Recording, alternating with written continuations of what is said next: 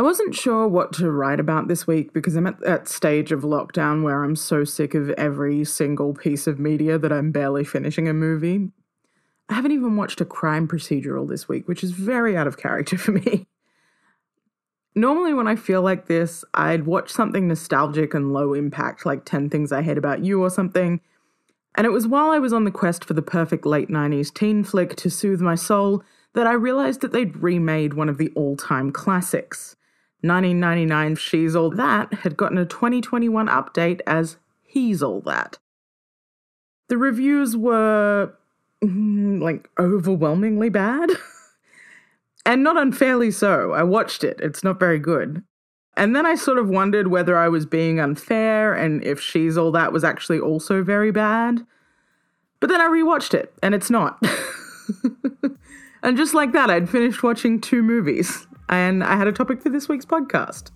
Miracles do happen. I'm Alex, this is Pop Culture Boner, the podcast edition, and today I'm thinking about He's All That.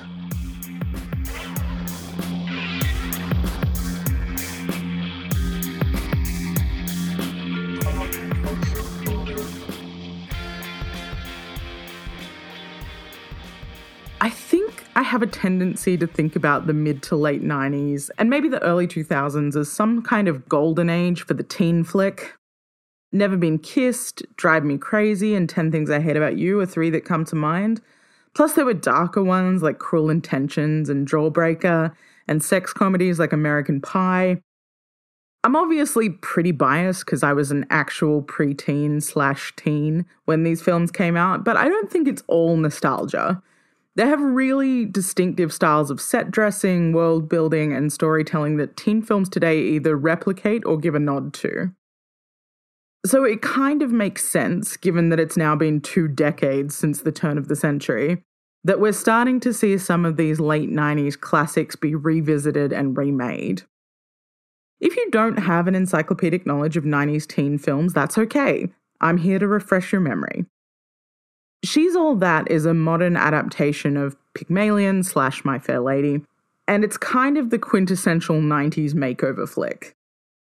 Zach Siler, played by 90s heartthrob Freddie Prinze Jr., is the most popular guy in school. But then his girlfriend dumps him for a reality TV star while on spring break, which really messes with his credibility. he decides that she's replaceable, but his friend Dean, played by the late great Paul Walker, disagrees and bets him that he can't make over an Uggo into a prom queen. Enter Laney Boggs, played by Rachael Leigh Cook, a girl who we're supposed to believe is unlovable because she's a vaguely politically aware art nerd who's of a slightly lower socioeconomic status than her peers. As Dean makes the decision, Zach tries to backpedal, saying, Look, fat I can handle, weird boobs, bad personality, maybe some sort of fungus. But come on, scary and inaccessible is another story. But alas, Laney is the one. And after a few false starts involving performance art and beach volleyball, Laney gets a hot girl makeover courtesy of Zach's sister and is nominated for prom queen. The pair start to develop feelings for each other, but since this isn't part of Dean's plan, he tries to derail Zach by telling Laney about the bet and trying to sleep with her. Zach and Laney end up going to prom separately, Laney fails to secure the prom queen title, meaning that Zach has lost the bet, but it's all fine because they realize they're in love and kiss, thus ending the film on a high note. When you hear people jokingly talk about the makeover where the allegedly hideous girl takes off her glasses to reveal that she's actually been beautiful this whole time, she's all that is usually at the top of their mind, even if they don't know it. The makeover trope is as old as the hills. Like I said, this film is based on My Fair Lady, but everything from Grease to The Princess Diaries and beyond has some version of it. But the very minimal nature of Laney's makeover in She's All That is something that's often mocked.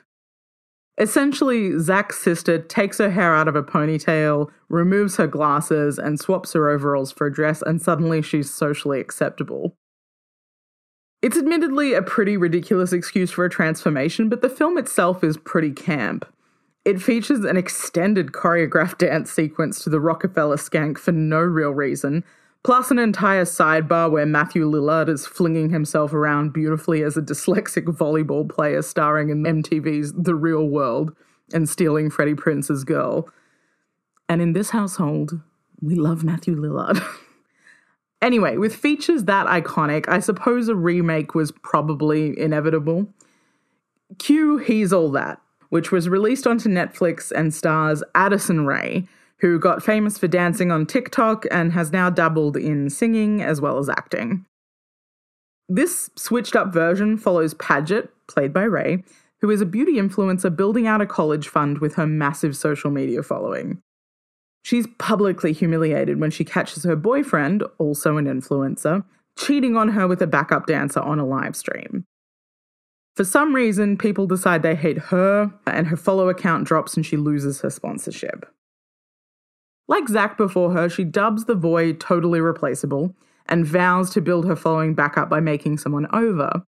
Her friend Alden proposes the bet to make over an Uggo into a prom king, and after rejecting some people who look objectively harder to transform, they settle on Cameron, resident sad photographer and horseboy. After finding an in through his younger sister, Padgett gets close enough to Cameron to convince him to get a makeover before a Great Gatsby themed party. Eventually, they develop feelings for each other, but Alden reveals herself to be vying for Padgett's prom queen title and also sleeping with her ex boyfriend. In an attempt to fully take Padgett out of the running, Alden also reveals the bet to Cameron. But fear not, because after a weird dance off and a heartfelt speech about being yourself, all is forgiven, and Cameron and Padgett ride off into the sunset on horses, having ditched college to travel around the world.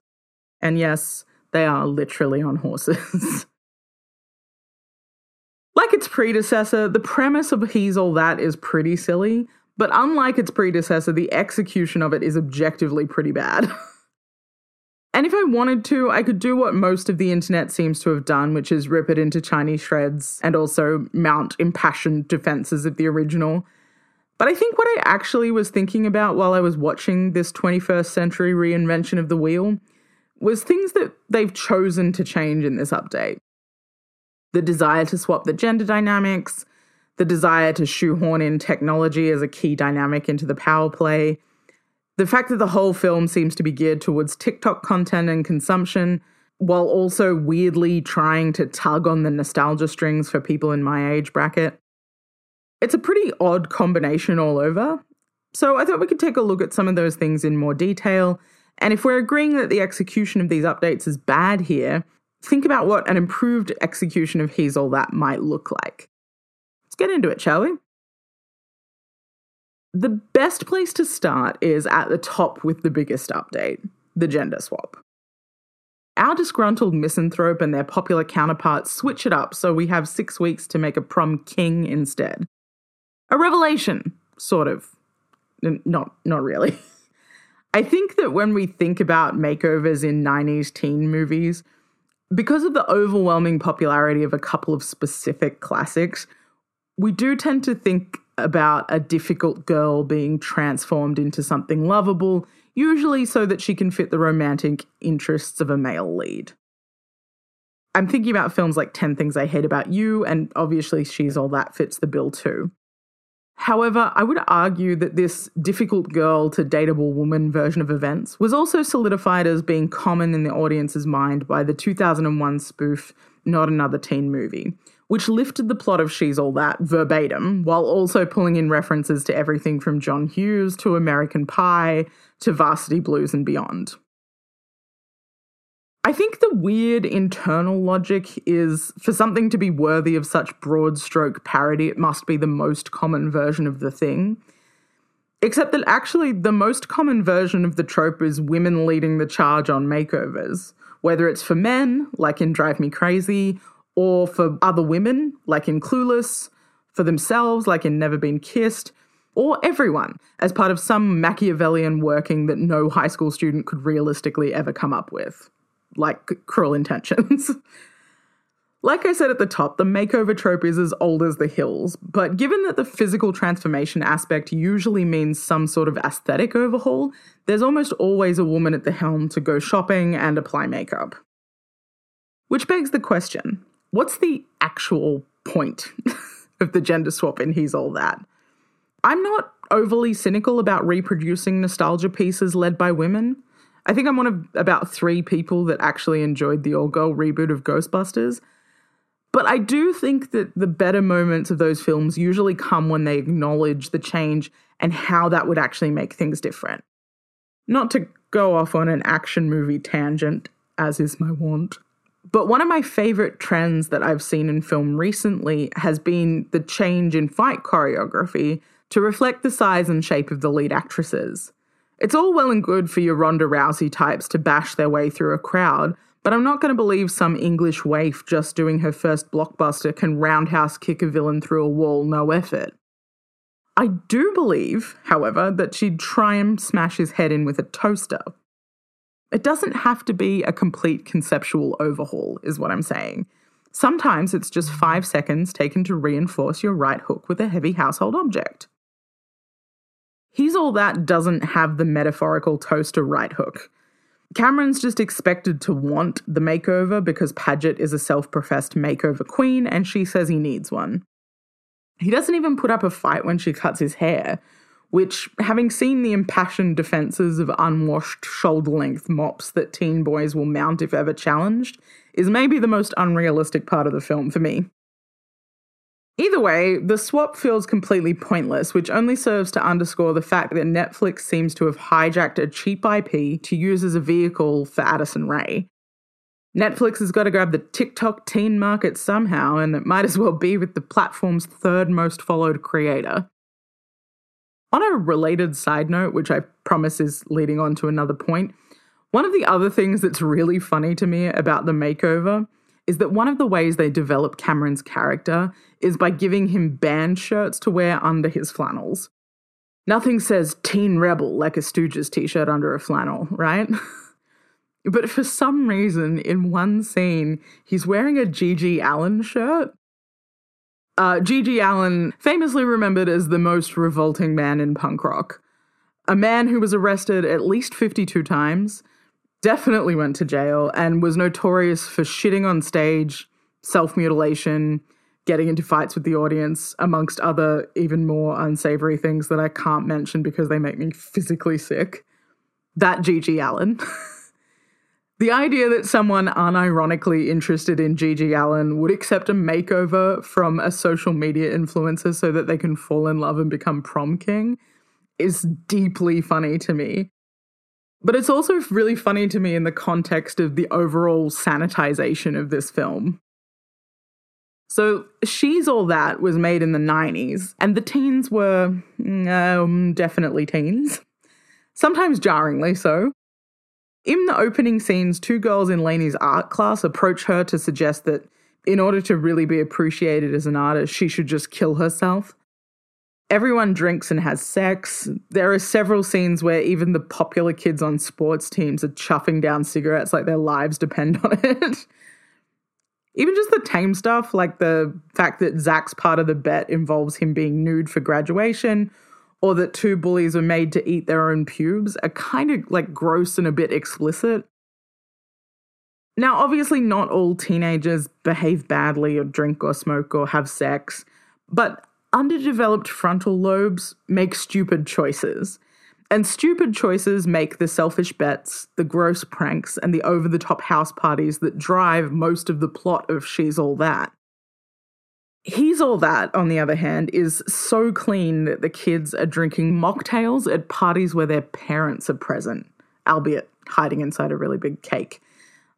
The one guy that they reference as selling weed is quickly swept to the side with He's probably selling them kale chips. And then, as if to double down on that, he actually eats a kale chip out of the baggie. I can understand the impulse to sanitize some of the excesses of 90s teen flicks. Times change, people want more considered portrayals of sex and drugs, even in comedic endeavors. But he's all that is so keen to try and avoid any and all potential bad teen behaviors that when the film's one single fuck drops, I jumped because it felt so out of place. Which is why the GG Allin shirt is so funny to me. This film couldn't even drop more than one F bomb or reference weed without confirming that it definitely wasn't weed. But sure, our sad boy protagonist is definitely listening to the practically unlistenable music of the murder junkies, no problem. I think the reason that this film had to be so clean was the number of sponsors involved in its making. Now, the product placement in the film was excruciatingly obvious. At one point, Cameron wants to leave the party, and his friend goes, No, we should stay for the Pizza Hut. And then the camera pans out over a bunch of Pizza Hut boxes. And then later in the same scene, when they do decide that they're actually going to leave, his friend says, Can I take a bucket of KFC? Before pulling a family sized bucket into the shot. Everyone's always eating chips uh, and conspicuously sipping branded water. It's very prominent. And that's not a new concept, really. I remember similar conspicuous sips of Pepsi or Coke in big budget summer flicks, but there are over 50 sponsors that are thanked in the credits of He's All That, including Bose speakers, Old Navy, uh, Lexus, Garnier, Frito Lay, Pyrex. It does explain away some of the weirder moments in the film, like when the villain spends a really conspicuous amount of time punching in the security code to lock up their house. And then you realize that one of the film's main sponsors was ADT, the security company, for some reason. Each of those brands is going to have a list of content that is brand safe. And my guess would be underage drinking and nudity probably are not on the list. If I can get my entertainment industry tin hat on a little bit here, this movie seems really designed to test the waters of Netflix's cross promotional abilities with other platforms. They have a TikTok star at the center, they're filtering in brand safe content into an otherwise ad free platform. If it's embedded into the content, then it gives Netflix another stream of revenue to sink into film and limited series production, which they famously already heavily spend on. This has the overall knock on effect of making these characters a little toothless. Like, Padgett can't be a vain, mean girl, and Cameron can't be an unlikable loner, at least not if they're shelling speakers and bottled water. I'd also take a stab and say that that's why there's generally less moralizing about technology throughout the film. Because they're kind of lazily selling to Zoomers, and anyone over 35 seems to think that that's all kids care about, technology and influences have to form like a pretty huge part of the plot. but because they're selling, they can't even have like a lazy moral about the dangers of banking your college fund on being an untouchable online personality. Instead, the big takeaway is that Padgett pivots to travel content. I guess you uh, you got to be nimble on what what genre you're producing and if you want to keep those brand deals coming. So, with all this in mind, how would you actually remake She's All That? I've been thinking hard about it, and I don't know if you can. There's been a slow cleaning up of teen characters over the years. Some of that is a natural byproduct of learning to be less racist, misogynistic, homophobic, transphobic, fatphobic. I'm not saying we've nailed that bit, but I do think that part of the desire to swap the roles in He's All That is because we're probably less inclined to think a man who makes a bet about improving a woman is forgivable. Like, how dare you tell her to take off her overalls and put on a pair of high heels? She's comfortable. You can't tell her how to dress. But I think at least some of it also stems from a moral panic about what teens do or don't know. Teen relationships now on screen are either like Euphoria or Degrassi. that is to say that they're either critically acclaimed and kind of gritty or they're moralizing. There's less room in the middle for something frivolous like She's All That, where teenagers suck and are mean to each other, but then they kiss at the end. Which means that the ultimately unsatisfying conclusion of this particular podcast is that we should probably leave the nostalgia well enough alone. at least until we can kind of work out what a middle ground is.